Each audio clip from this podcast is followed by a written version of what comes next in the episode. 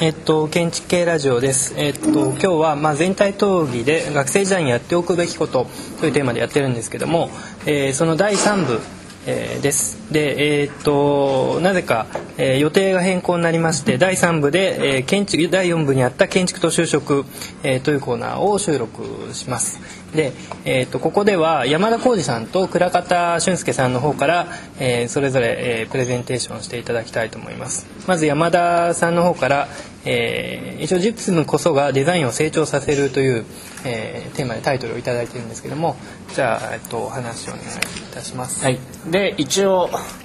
週が変わって配信される可能性があるので、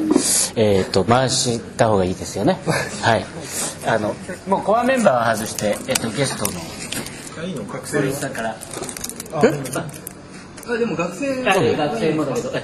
なんで君飛ばすの？いや飛ばしてる。ここから。こああえっと堀井義弘と申します、えー建築の設計やってます。よろしくお願いします。同じく建築の設計やっております。大成優子と申します。学生。どこの大学の。あ武蔵野水大学大学院の院生です。ちょっとそれを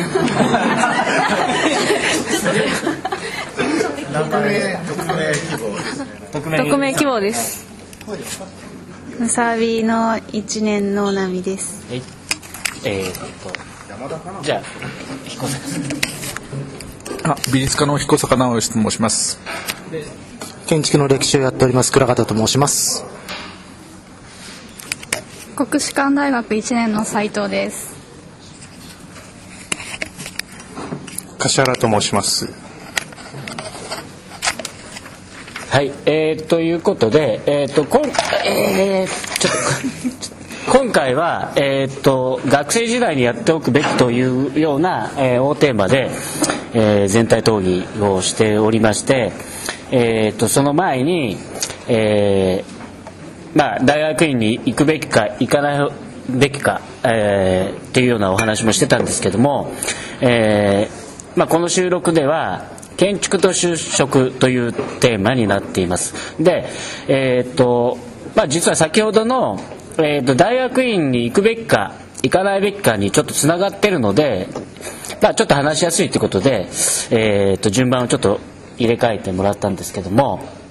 えー、と僕の方がですね、えーまあ副題というか実務こそがデザインを成長させると。えーいうような話で、えーそこにその大学院に行くべきかとかですねなんかそんなあのつながるのかなというふうに思ってるんですけども、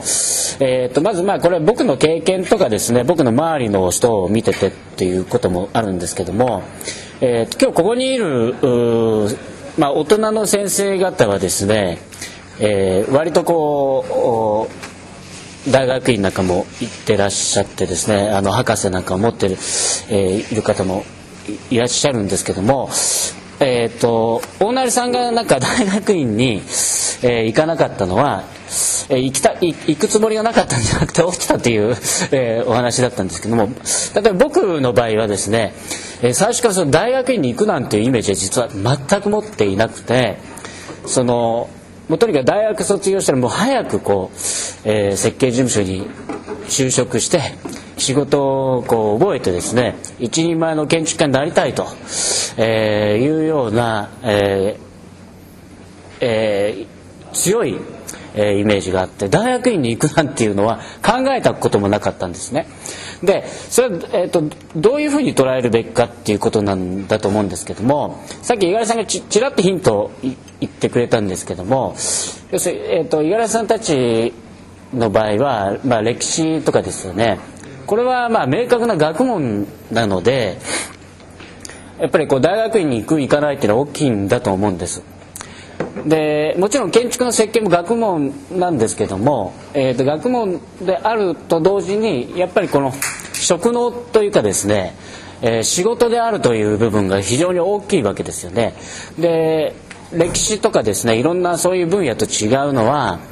えーと大学院なんかに行かなくてもですね一線で活躍してる例えばすごいこう有名なですね設計事務所、まあ、建築家の方が設計事務所を持ってやってらっしゃったりするわけですよね。だから学費を払ってですね、えー大学院に行かなくてもですねそういうところに、まあ、弟子入りするというか就職することによってですねえー、と同じようなことを学ぶことができるしもっと言うとさっきあの別のコーナーで南さん南先生の方から、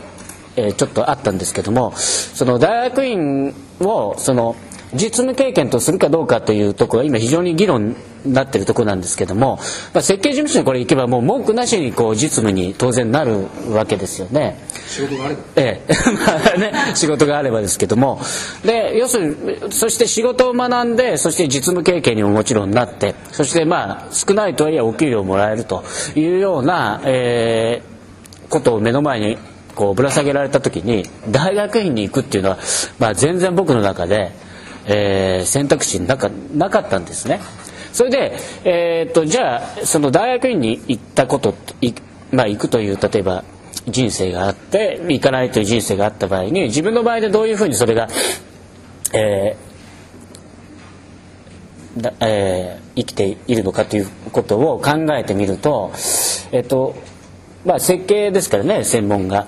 で設計をその自分が今プロとしてやってるわけですけどもどうやって学んで今今プロとしてやってるかっていうふうに考えていくとやっぱりねその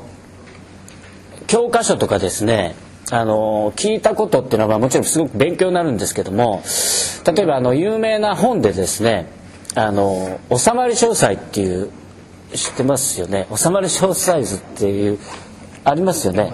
4冊ぐらいの非常にこう有名な本があってそこにはこういろんなこう収まりといってそのいわゆるディテールですね、えー例えば建具をこういうふうに収める、えー鉄骨の場合はこういう、えーふうに収めるとかいうこう基本のこう収め方の図面が書いてある図集っていうかあるんですね。でそれはね知識としては非常にこう勉強になるんですけどもあのそれはねあの実務を積むとですね現場に行って例えば防水とか、えーありますよねパラペットをどうやって設計するかっていう時にああいう収まり詳細とかやっぱり本で得た知識で設計すると限界が非常に低いんですよ。で現場に行ってですねあアスファルト防水ってこういうこういうのをこうやってってこういうふうにするんだっていうのが分かるとですね本に書いてないひょっとしたらこういうディテールができるんじゃないかとかですね、えーそういうふうに頭がこう割といくんですね。そうすると結構えーいわゆる邪道と言われるようなあの例えば防水のことを言うとパラペットというのがあってですね。そういうものがつきものだと思ってるんだけどパラペットをなくすことができるんじゃないかとかね、えーいうようなその新しいそのデザインの可能性っていうのをですねあの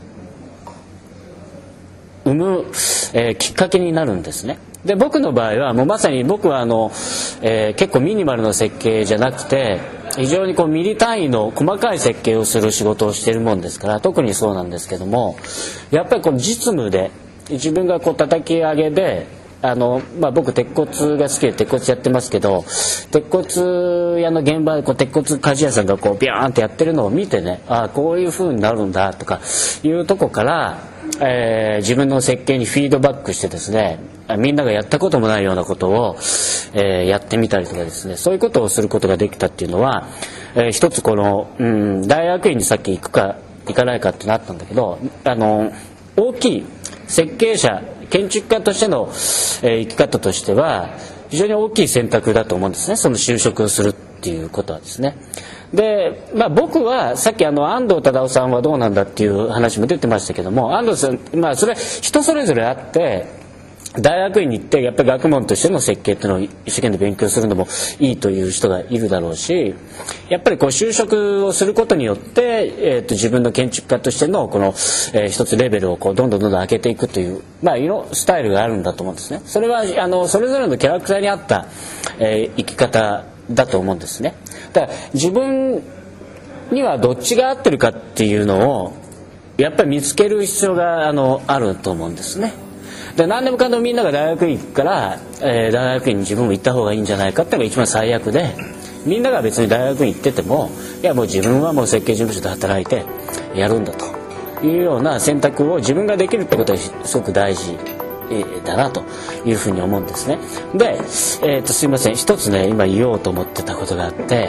えー、と今のその紙を見て忘れちゃったんだけどえーととてもいいこと言おうとしたんだけど忘れてしまったんで、えーまあ後で思い出したので、えー、とここで倉方さんもここで入るので倉方さんにもちょっとその建築と、えー就職とそうですね。いやまあ今の山田さんの話すごく面白くてためになると思ったのはやっぱりその学生時代に自分が大学院に行くべきか行かないべきか、まあ、そういうことからまず考えるっていうのはすごくはっきりしていていいと思います。